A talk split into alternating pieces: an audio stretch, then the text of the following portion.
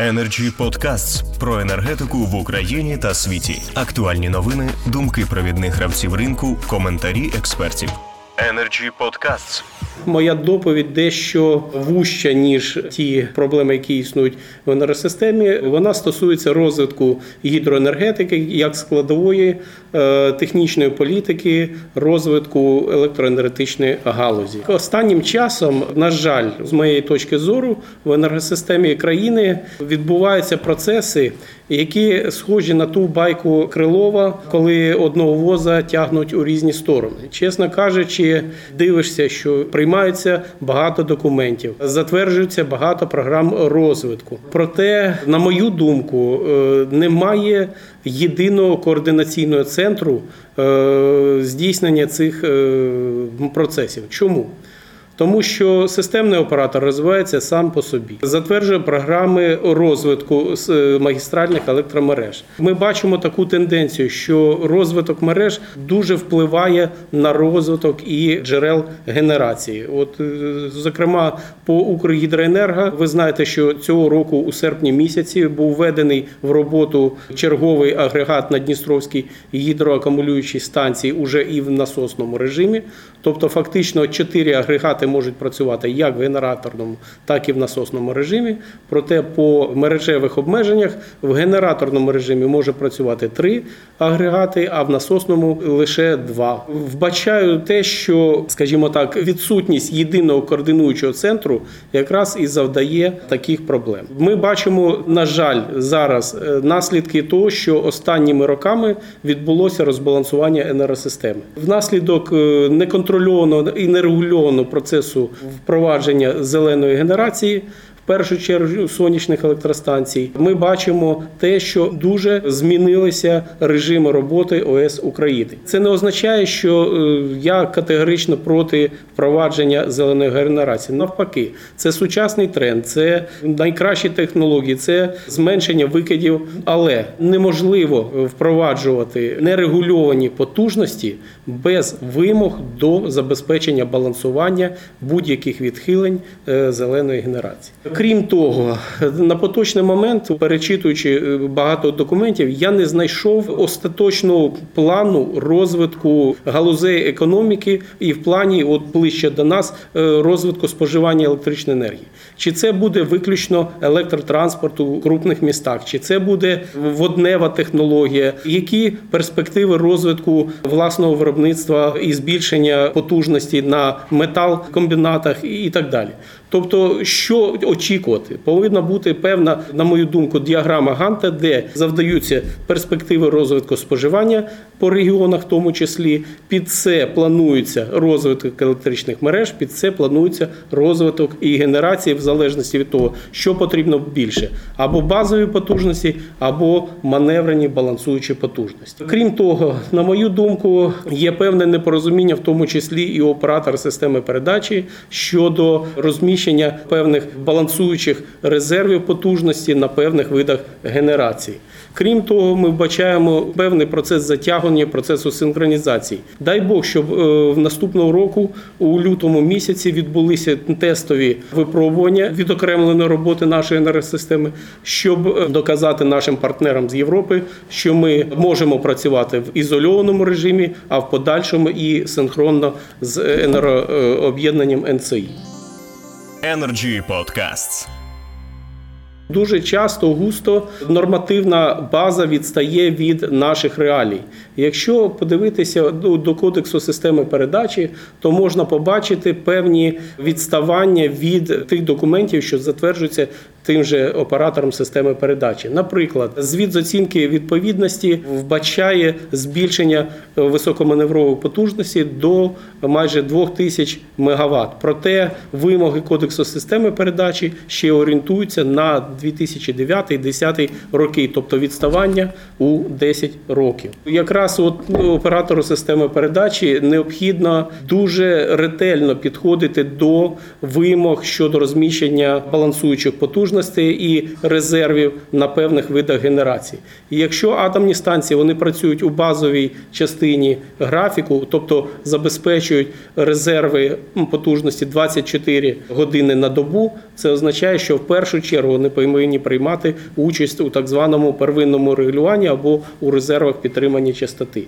Те ж саме стосується і тих теплових станцій і теплоелектроцентралей, які працюють у базовому режимі.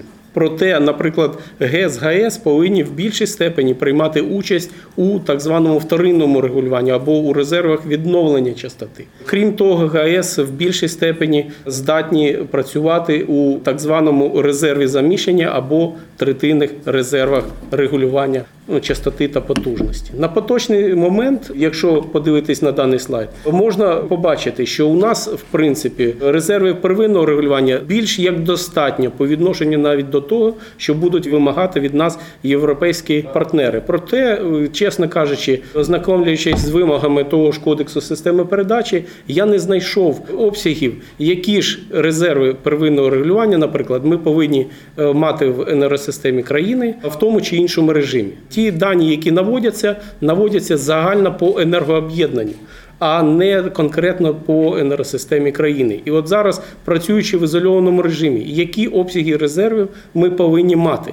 Чи то 190 МВт, чи то 140 МВт, чи то 120, жодним нормативним документом такі цифри не регламентовані. Що стосується вторинного та третинного регулювання, ці дані є. Вони вже не влаштовують поточну ситуацію щодо балансування в енергосистемі країн з врахуванням зростання обсягів відновлюваної генерації. Проте їх факт уже ну наближається до тих обсягів, які потрібні нашій енергосистемі. Щодо нерівномірності графіку споживання в енергосистемі країн, так само це є одним з моментів розбалансування системи. Ми знаємо, що з 1 січня 2019 року запрацював роздрібний ринок електроенергії, відповідно до вимог якого було припинено зонні тарифи для промислових споживачів. В новій моделі ринку це є, мабуть, непоганим фактором. Проте більшість е, підприємців, які мали можливість працювати у нічний період доби, вони якраз е, не вбачали вигоди від роботи у нічний час і перенесли своє виробництво у денну частину графіку. В той же час коефіцієнт нерівномірності графіку споживання для енергосистеми країни складає на рівні десь 0,73-0,75. Найкраще, коли цей коефіцієнт наближається до 0,95 одиниці.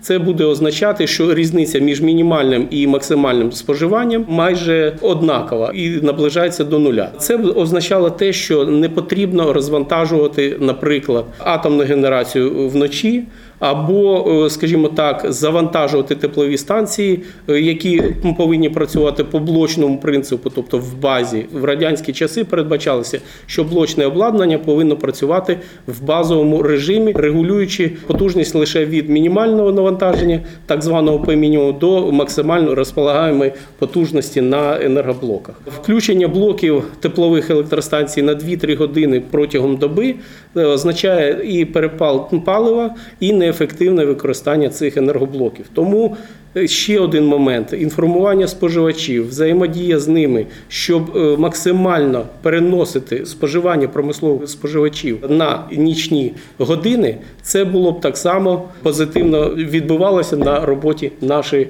енергосистеми.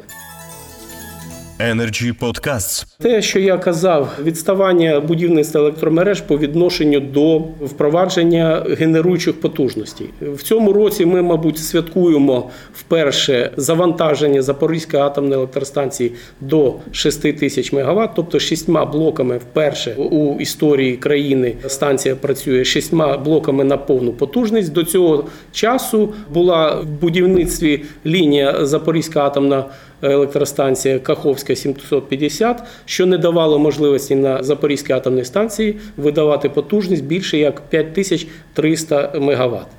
Зараз ми маємо гарний приклад, що станція працює на повну потужність. По ситуації з Дністровською гідроакумулюючою станцією я сказав. У нас планується до впровадження е, проект на е, Канівській гідроакумулюючій станції. Проте ситуація так само для нас не є нормальною в тому плані, що е, ми вбачаємо відставання мережевого будівництва для впровадження генеруючих потужностей на Канівській гідроакумулюючій електростанції. Крім того, якщо ми кажемо про єдину енергосистему, про взаємодію учасників паралельної роботи, то єдина технічна політика якраз і передбачає, е, мабуть, підставлення плеча і доброзичливу взаємодію між різними учасниками цього процесу. З точки зору нас, як компанії, ми вбачаємо певні. Е, моменти, е, наприклад, при укладенні договорів на спільне використання електричних мереж, коли електроенергія проходить транзитом по наших розподільчих пристроях, є втрати, необхідно підтримувати це обладнання в працездатному стані. Проте за це жодним чином ні оператор системи передачі, ні оператор системи розподілу не платять і складають певні перепони для укладення відповідних договорів. Те ж саме стосується і комерційного обліку. Є чітка вимога кодексу комерційного обліку, відповідно до якого визначено, що якщо об'єкти генерації мають технічні рішення, які були введені в експлуатацію до старту і прийняття в роботу кодексу комерційного обліку, вони мають працювати з тими характеристиками, які були впроваджені на той момент і відповідали тим чинним е, нормативам. Проте в найближчих програмах модернізації і реконструкції передбачити е, заміну і обладнання, і відповідно розділення комерційного обліку від інших автоматизованих систем. Наприклад, розміщення комерційного обліку спільно з е, пристроєм релейного захисту в одній шафі вбачається як категорична неприйнятна ситуація, і це також ставить перепони при взаємодії з операторами систем розподілу. В даному випадку якраз було б доцільно більше координувати роботу і операторів систем, і е, інших учасників паралельної роботи, щоб скоординовано якраз йти на покращення автоматизації комерційного обліку, проте враховувати те, що певні проекти можуть бути реалізовані, наприклад, в наступному році чи через два роки відповідно до стратегій розвитку підприємства, які затверджуються. От ми, як державне підприємство, проходимо певні е, погодження і в міністерстві фінансів, і в міністерстві енергетики, і в інших закладах. І е, це не є миттєвим. Адміністратор комерційного обліку хоче, щоб завтра вже була нова система на повністю оновлених лічильниках з відповідними класами точності,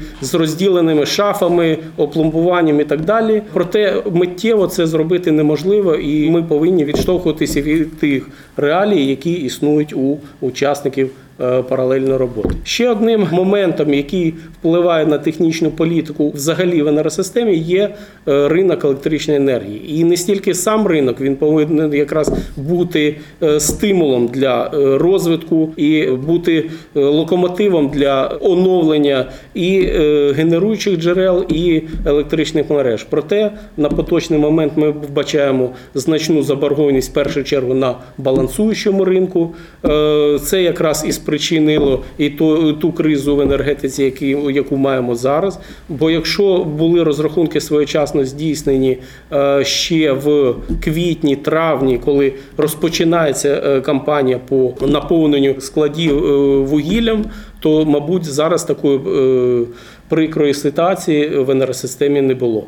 Те ж саме стосується і всіх інвестиційних програм, програм ремонтної кампанії, е, щоб підтримувати працездатний стан обладнання. Тому заборгованість на ринку може е, призводити якраз до е, невиконання цих планів, затримок і непокращенню технічної політики в нашій електроенергетичній галузі.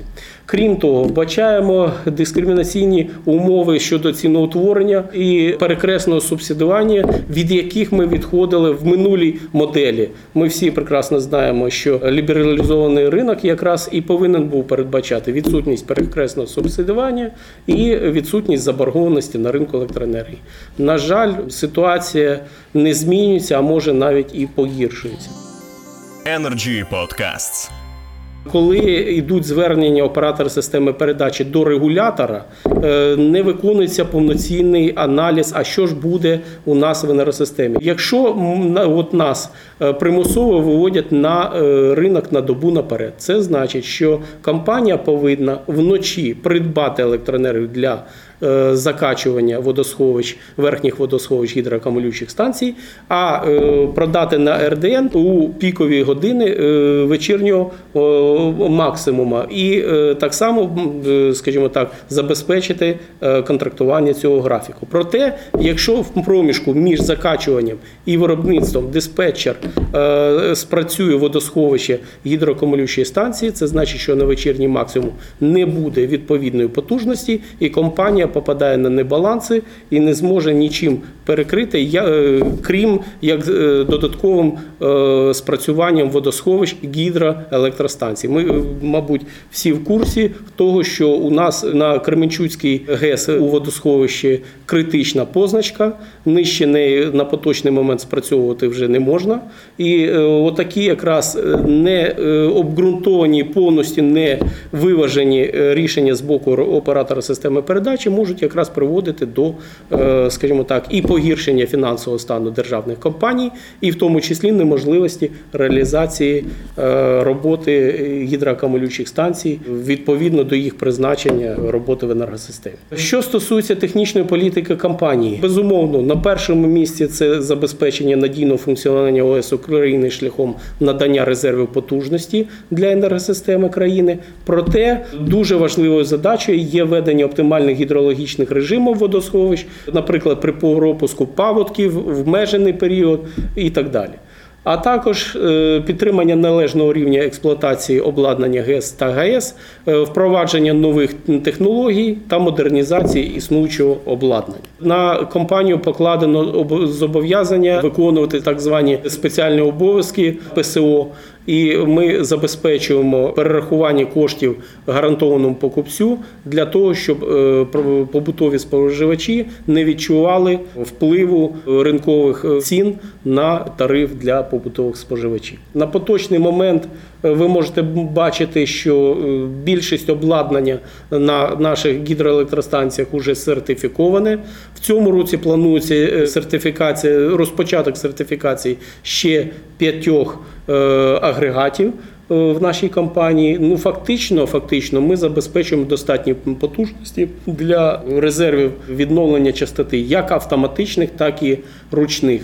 Наші е, агрегати працюють в автоматичному режимі і підключені до центрального регулятора системи автоматичного регулювання частоти та потужності, який розміщений у НЕК «Укренерго», і виконують команди в автоматичному режимі. Щодо перспективних проєктів, зараз впроваджується проект е, підвищення стійкості енергосистеми для інтеграції енергомережі. Е, це буде встановлена гібридна система виробництва електричної енергії. В першу чергу вона призначена для забезпечення збільшення регулювальних потужностей на агрегатах, оскільки на агрегатах існують так звані заборонені зони, це режими кавітації на агрегатах.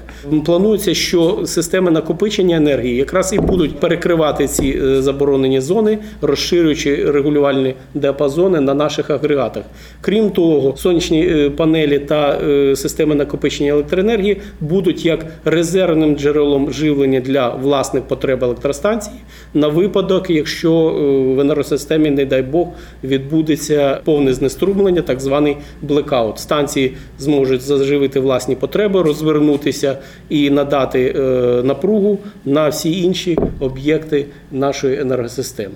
Звертаю вашу увагу, що на відміну від інших е, і відновлюваних джерел енергії і систем накопичення енергії, ми не розглядаємо роботу по якихось е, привілейованих тарифах, так званих зелених або е, може зменшених зелених тарифах. Тобто компанія планує, що окупність цих проєктів буде виконуватися в рамках конкурентної боротьби на ринку електричної енергії по конкурентних цінах. Е, які складаються на сегментах ринку електроенергії. Е, крім того, серед перспективних проєктів вбачається будівництво Канівської гідроакумулюючої електростанції. Це чотири агрегати е, по 250 МВт в генераторному режимі та по 260 МВт у насосному режимі. Також планується будівництво Каховської ГЕС-2. Для чого вона потрібна? Вкрай потрібна. Е, зараз е, Каховська ГЕС-1 працює майже постійно 95% е, часу протягом року у базовому режимі. І е, були е, періоди, коли приходилося піднімати щити для скидів е, води просто в холосту, щоб не порушити умов роботи гідроспоруди. Тому будівництво цієї станції могло б і вивільнити станцію від роботи в базовому режимі, і в той же час забезпечити збільшення потужності компанії на 250 МВт. Також планується реалізація третьої черги і завершення будівництва Дністровської гідроакумулюючої станції. Це будівництво 5, 6 і 7 гідроагрегатів. На відміну від попередніх, якраз було проведено зміну технічних е, завдань. Ці агрегати будуть мати можливість більшого регулювального диапазону в генераторному режимі і збільшення регулювального диапазону в насосному режимі. На поточний момент от агрегати з 1 по 4 працюють або е, в нульовому режимі, або в режимі закачки 420 МВт, тобто в проміжку неможливо е, споживати, наприклад, там 250 чи 300 МВт.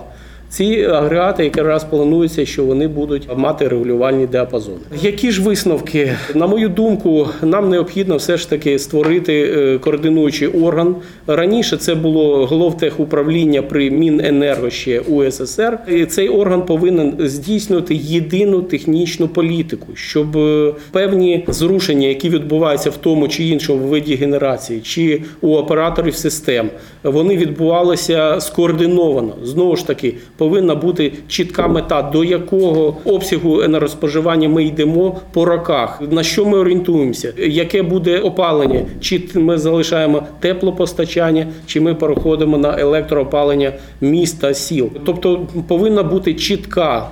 Е, Стратегія розроблена і скоординована оцим єдиним центром. Тоді у нас у всіх буде розуміння, що ми йдемо до цієї мети, і для цього потрібно стільки енергоблоків атомних електростанцій. Для цього потрібні чи не потрібні вугільні е, станції, потрібен розвиток збалансованих джерел енергії і так далі. І так далі. Крім того, учасникам паралельної роботи необхідно все ж таки налаштовуватися на конструктивну взаємодію, не ставити перепон один одному, бо це затягування процесу. Процес буде вирішений однозначно. Проте на це гається дуже багато часу. Вирішення питання протягом року або двох. Ну те, що можна вирішити, вибачте, протягом місяця, це категорично не є прийнятним, і тому е, все ж таки потрібна консолідація зусиль, щоб і забезпечити сталий розвиток нашої енергосистеми, і виконання тих планів, амбітних планів, які стоять перед нами, в тому числі і інтеграція нашої енергосистеми до європейської. Energy Club. Пряма комунікація енергії.